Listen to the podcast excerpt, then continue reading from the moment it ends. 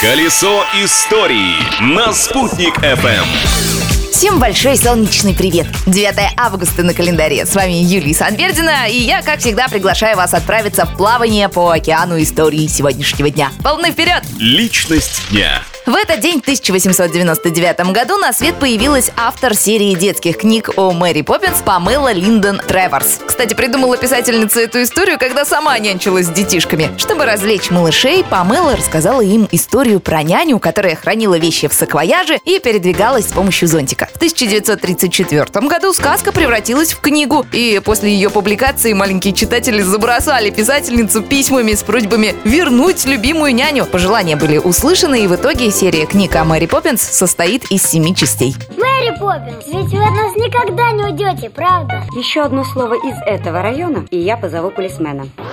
Еще одна знаменитая детская писательница родилась 9 августа. Это Туве Янсен из Финляндии, которая придумала удивительный мир мумитролей. Ее книги особенно любят за картинки. Все иллюстрации писательница делала сама. Но эти рисунки всего лишь верхушка айсберга, ведь Туве Янсен – знаменитая художница, выставки картин которой периодически проходят в разных городах мира. Недавно ее работы можно было увидеть и у нас в Уфе. Праздник дня. Еще один повод перечитать книги про Мэри Поппинс и мумитролей есть сегодня. 9 августа отмечается Всемирный день книголюбов. У нас в республике, кстати, весьма благодатная почва для празднования этого дня. По числу библиотек Башкортостан в стране лидирует. У нас почти 2000 государственных и муниципальных библиотек. Самой крупной из них является Национальная библиотека имени Закива Лиди, где хранится свыше трех миллионов книг. Некоторым из них больше 400 лет, а проверить возраст книги можно по водяным знакам на страничках, рассказывает заведующая отделом рукописей и редких изданий Национальной библиотеки Антонина Гезикова.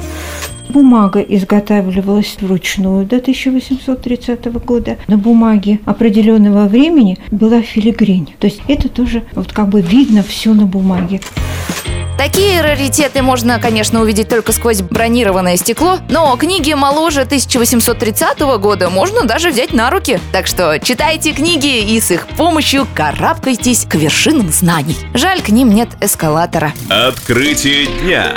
Зато есть эскалатор, чтобы подниматься на настоящие физические вершины. И именно в этот день, в 1859 году, американский изобретатель Натан Эймс получил патент на это изобретение. А первый в мире доступный для людей эскалатор появился только в 1894 году в нью-йоркском парке Кони-Айленд, как аттракцион для туристов. Мы тоже были первыми. Наш Уфимский железнодорожный вокзал стал первым в России, где установили горизонтальный эскалатор – траволатор.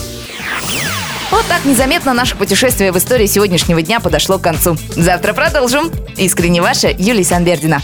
Колесо истории на «Спутник FM.